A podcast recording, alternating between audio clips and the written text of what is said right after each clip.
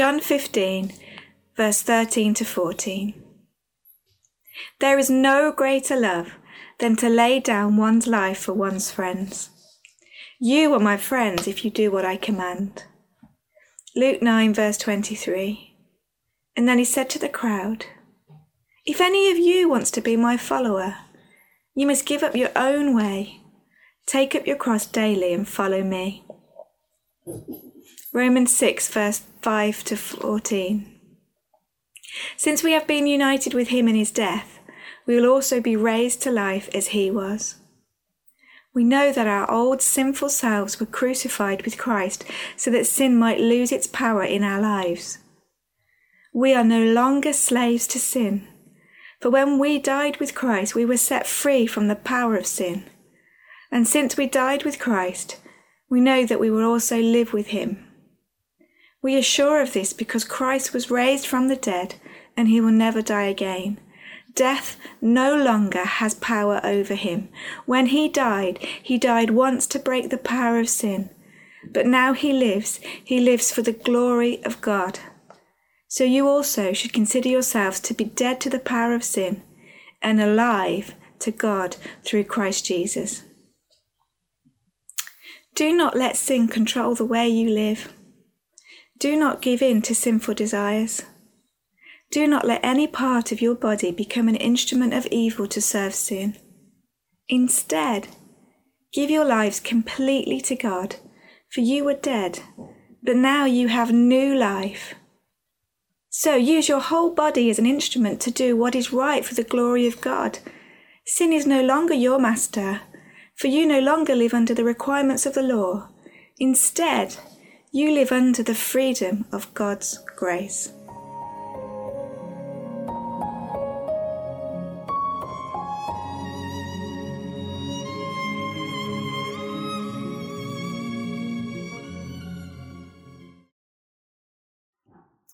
Hi, friends. It is so, so good to be back with you. And my hope and prayer is that everything is well within your world. And I hope you're sitting comfortably, not too comfortable that you're going to fall asleep as I speak, uh, but hopefully in a way that you can listen. Um, as it's just good, isn't it, to gather and have a moment to kind of say, Jesus, what is it you want to reveal to us? And that's my hope as I get to share briefly now that Jesus would reveal something more of who he is and how he wants to shape our lives uh, together. And before we kind of get into these scriptures that Mona so excellently read for us, I just want to say it was great last weekend to have our first in person gathering. Um, obviously, we're limited in terms of numbers who could be in the room, and it feels very different uh, from what it had seemed like, like normal, but, but the difference is good. And it was just great to see people's faces. And in it, we're going to keep doing these every other week, but um, in it, I want to just keep encouraging. So let's not. Um, give up in gathering. I think that we've learned this moment is one where we're gathering in ways we'd have never imagined that we would uh, seek to do. And so, whether it's in person with masks on and unable to talk to one another, uh, or in this moment now online where we can hear but we're not in the room uh, together, which we miss seeing each other's faces. I just want to encourage us let's keep gathering like this. Let's also be kind to ourselves as we navigate uh, these next moments. So just recognize for myself, I love being around people. But having spent kind of over 12 months now not being around lots of different groups of people, it's tiring sometimes when you are with people. I don't know if you found that as you get to have others and you meet with them outside or in your garden, that you kind of get to the end of the time with them. You think, man, that was really good, but I just feel tired. It's just like that we're going to have to find that we just need to be kind to ourselves as we begin to open up as a society, as we begin to be able to see one another more.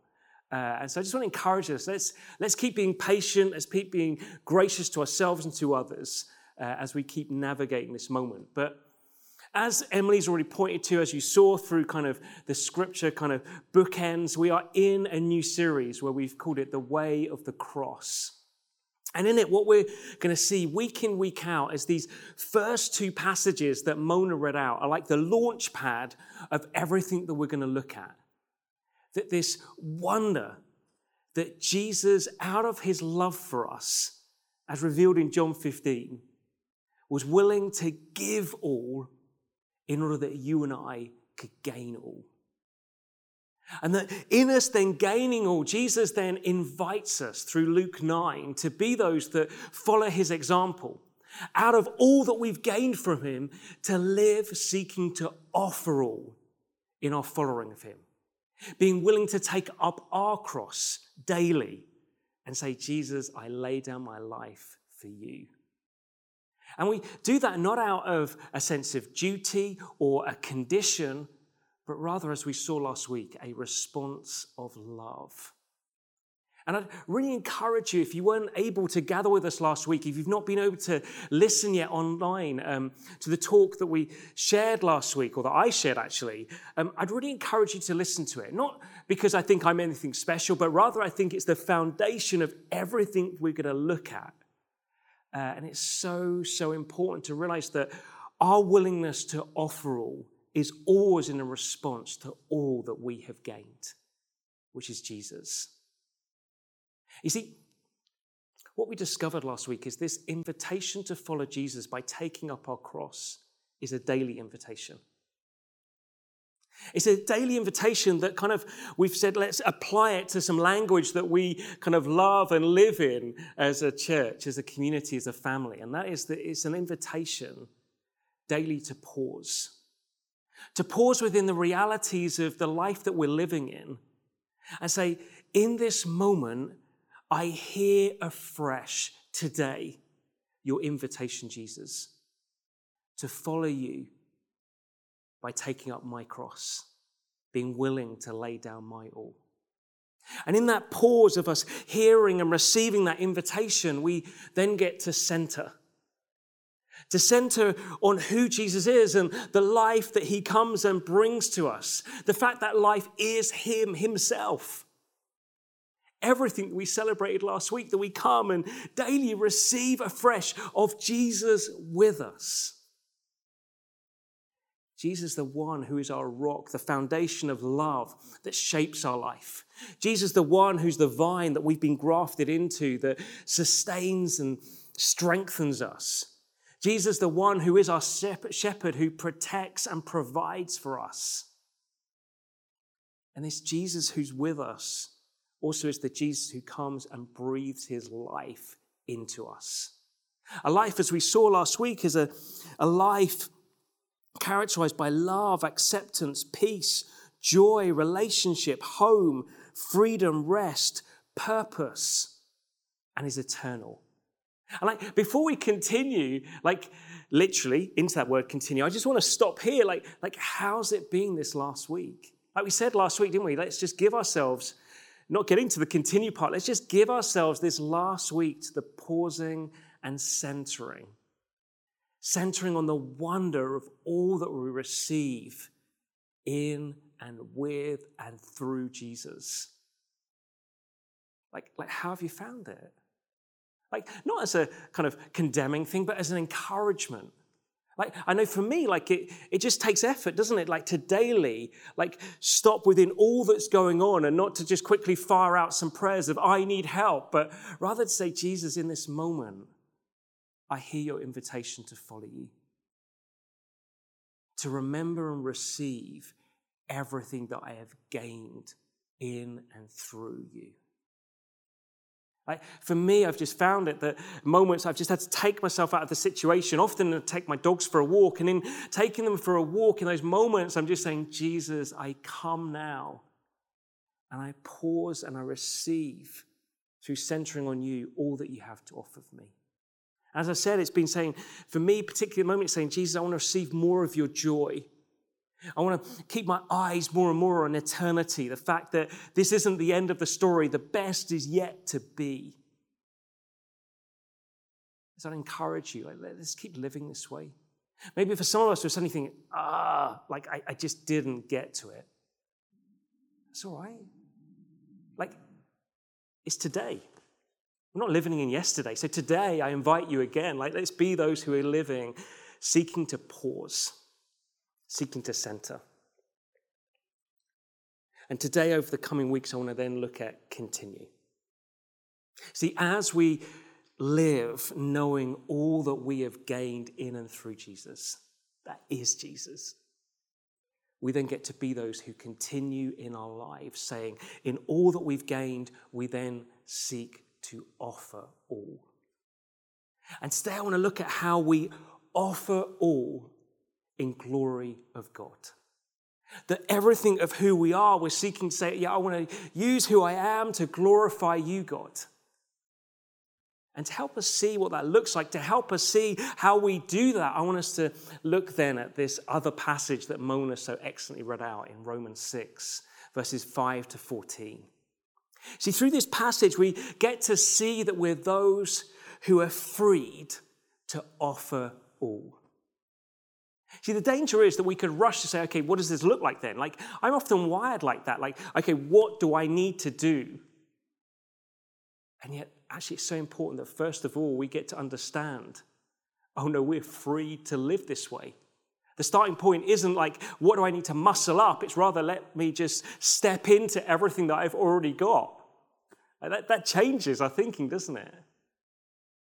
You see, Paul, in writing to the Romans in this part of the letter, like says, hey, you got to understand we're those that have been liberated, freed, freed to live away, free actually to get back to how we were always designed to live. He says, what we've been freed from is from living outside of God's best for us. What, what the Bible calls that is like sin where we live outside of what God has designed, His best is good for us to live in. And what Paul writes and says, well, how we're able to now not live that way is because Jesus has liberated us. He's freed us from the power of sin. And what does that mean? Well, let's firstly like characterize what the power of sin is. Well, you see, the power of sin is something that's seeking to dehumanize us. It's causing us to be less than we truly are meant to be, created to be, by causing us to be those who are seeking to take what we've never been given. But the power of sin doesn't only dehumanize us, it also seeks to destroy us. It seeks to destroy what is good, what would do us good, what would bring us joy, peace. It seeks to destroy relationships with one another. You see it in the world around us. I see it within the world within me. Like the, the power of sin not only like seeks to dehumanize, doesn't only just seek to destroy, it also seeks to enslave. The power of sin is seeking to dominate. To cause to offer a solution to our desire for satisfaction, but the solution actually just enhances the problem and we're left more and more dissatisfied, more and more kind of caught up in this eh, problem that allows us to feel like this sense of destruction. Paul wants us to understand, I know that power used to have power over us. But because of Jesus' death and resurrection, he has now broken the power of sin over you and I. He has liberated us, liberated us from that power in order that we be those who can live in the wonder of who we were truly created to be. So Paul writes in Romans 6, verse 13, like, this is what we've been liberated for. He says, instead, give yourselves completely to God, for you were dead, but now you have new life. So use your whole body as an instrument to do what is right for the glory of God. We've been liberated in order that we can offer all of who we are in glory of who God is. Like, this is amazing because it enables us to truly be who we were created to be as humans. Like, as humans, if you read the big story of the Bible, you find the big story of God that He creates humans to be what? To uniquely be on the planet, to be the bearers of His image, to reveal the wonder of who He is and to reveal the wonder of what He's about. And that we find that humanity, through that power of sin coming in, of choosing their own way rather than God's, actually sees that image broken. Jesus comes to restore that image comes to restore that image in you and in me, in order that we be those that now are able to reveal the wonder of who God is. That's what it means to be those who seek to bring God glory. It means we get to be those who image God. Like, it doesn't mean we get to be those who just literally go around like saying, Glory. I don't know how you'd say it, but I often imagine that's how you men say it, Glory. And that's not what it's talking about. It's not saying that we live lives like saying the word glory lots or trying to say in as many different sentences, praise Jesus. No, no, it's about it shaping the whole of our lives in how, how we're seeking to receive and how we're seeking to reveal the wonder of who God is. You see, the glory of God is His love, His kindness, His mercy, His goodness, His righteousness. And we get to be those that are liberated to live in the good of that and to reveal the wonder of it to the world around us. We get to truly be who we're created to be. Therefore, it gets us then to the how. The how is all about the offering of our bodies. In verse 13, Paul writes, Use your whole body as an instrument to do what is right for the glory of God. Out of the life that Jesus has liberated us into, a life that allows us to be those that are saying, Yeah, I want to cause all I have and all that I've gained to now be given in glory to God, into revealing and living in the wonder of His goodness, His mercy, His kindness, His love, His rightness. We get to the offer the whole of ourselves to that. Like, do we though? Like, do I like do that? Like, what does it truly mean? Like, the, offer the whole of our bodies as like I love the word like as an instrument, as something that a tool, if you like, that is looking to continuously produce something. What it's looking to produce is a life that glories in who God is. Like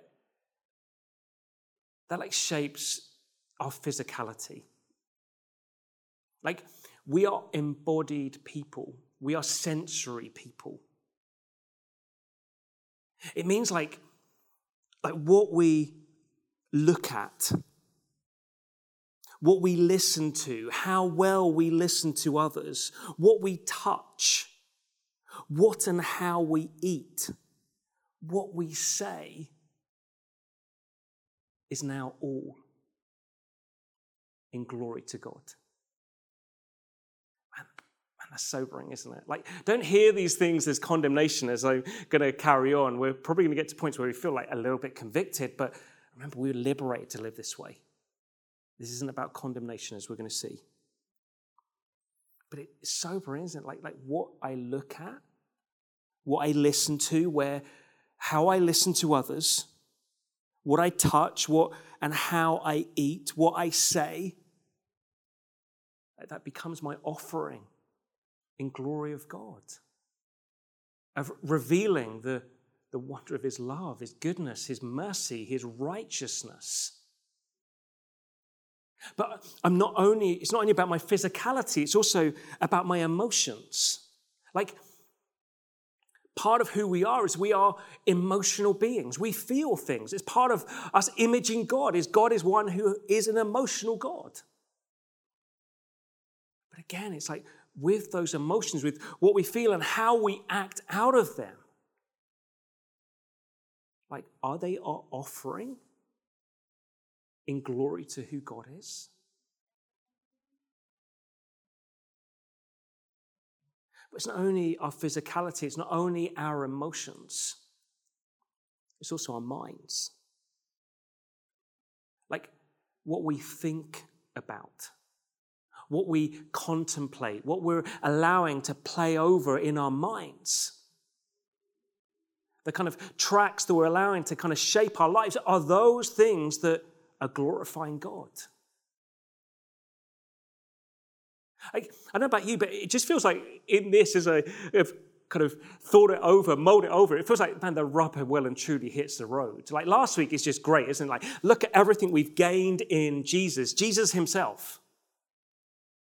And then this week, it's like, man, and we offer all. We offer all of who we are in glory to God. And it feels sobering, doesn't it? it, it I don't know about you, but it feels like convicting because I, I look at it, man, do I? Like, is how I am in my physicality, is how I am in my emotions, is how I am in my mind. Like, am I kind of like glorifying God? Or do I find myself like stumbling through life? I think Jesus is inviting us to intentionality. Actually, Paul's saying this. He's saying, like, consider how you live. Like the way of the cross is a way of like intentionality of saying, actually, yes, Jesus, I remember everything I've gained and I want that to shape today. I don't want to worry about tomorrow or yesterday. I want it to shape today. And in it, as we live with that intentionality and as we begin to live with it and think, yeah, this feels quite hard. Or maybe we think, man, I just feel like I've stuffed up. Like, if I'm honest, if I was to be in the room at this moment with others and say, like, how am I living in this? How is my physicality? How are my emotions? How is my mind kind of glorifying God? I, I have to say, man, I'm falling short. But the point isn't to make us feel rubbish. The point isn't for us to feel like we failed. No, the point is to remember and be reminded of who we are. Like, Here's the deal grace is needed. I, and do you know what the brilliant thing is? There is grace. Like Romans 14, verse 6 says this You live under the freedom of God's grace. Like, this is the best news ever. See, the point isn't that we get to a point of feeling condemned. Yes, we may feel condemned, convicted, but in it, it's in order to liberate us because we knows now who, because of Jesus' life, death, and resurrection, get to live lives that are covered by God's grace. And this means that we live with three realities. The first reality is this freedom is guaranteed. The life that we get to enjoy in Jesus is all about how he lived, not how we live. Therefore, it doesn't ever change. When we feel like we've stuffed up, it doesn't change the reality of everything we enjoy in Jesus. That is good news. You cannot do anything more to make God love you anything le- any less. He loves you as much as he's ever going to love you because of who Jesus is. First guarantee. Second guarantee is this forgiveness is guaranteed. Like, that is amazing. That where we feel like, man, I've messed up, I've fallen short, God is one who comes and continuously meets us with forgiveness. Like daily, I have to come to God and say, man, I totally fell short on this one. Like, if I think about it, that was not glorifying you. I'm sorry. And God always meets us with forgiveness. Third reality is this grace promises us provision is guaranteed. That because of what Jesus has done, that grace reveals God is unconditionally for us and he provides everything we need. And therefore, grace promises that provision that as we seek to live this way of offering all, the Holy Spirit longs to give us everything we need to live this way, to guide us in living that way. if we get back to that daily invitation, a daily invitation to take up our cross. To take up our cross, understanding all that we have gained in Jesus, in order that we can offer all in glory of God.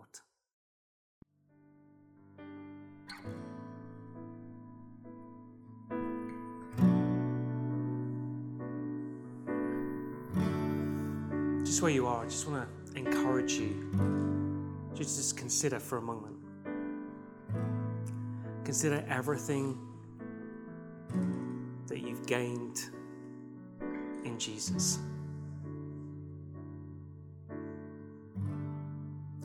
And then it's out of that response of then saying, Jesus, I therefore want to offer all. I want to offer all to glorify God. And for some of us, it means that today we're saying we're not going to live like we did yesterday. We're not going to live shaped by that. We're not going to live condemned by that. But rather, we're going to live saying we enter now into the liberation of all that you've afforded us, Jesus. We want to live saying, Jesus, I offer all. All of who I am. For others of us, we said, no, that I kind of know that, that that is how I'm seeking to live. And for us, it's like saying, no, I come again today and say, Jesus, I offer you all. Maybe for one or two of us, like we we're coming in and we're on this journey of saying, like, Jesus, like, I come and just say that I see more and more of who you are. And with what I know of who you are, I've never done this before, but I want to say, I too come. And I offer all of who I am out of everything that I get to receive of who you are. And I want to live seeking to glorify God. And I want to encourage us in this moment to do something maybe that feels a bit vulnerable, but I think it's just good to do because suddenly it reminds us that we're not just a we're just not watching something, we're participating in something. We're not just by ourselves in our room, we're with others across the city and others in other parts of this nation and nations. And in this, I want us to jump on the chat and just simply type in, I offer all. And as we type that in, I then want to pray for us.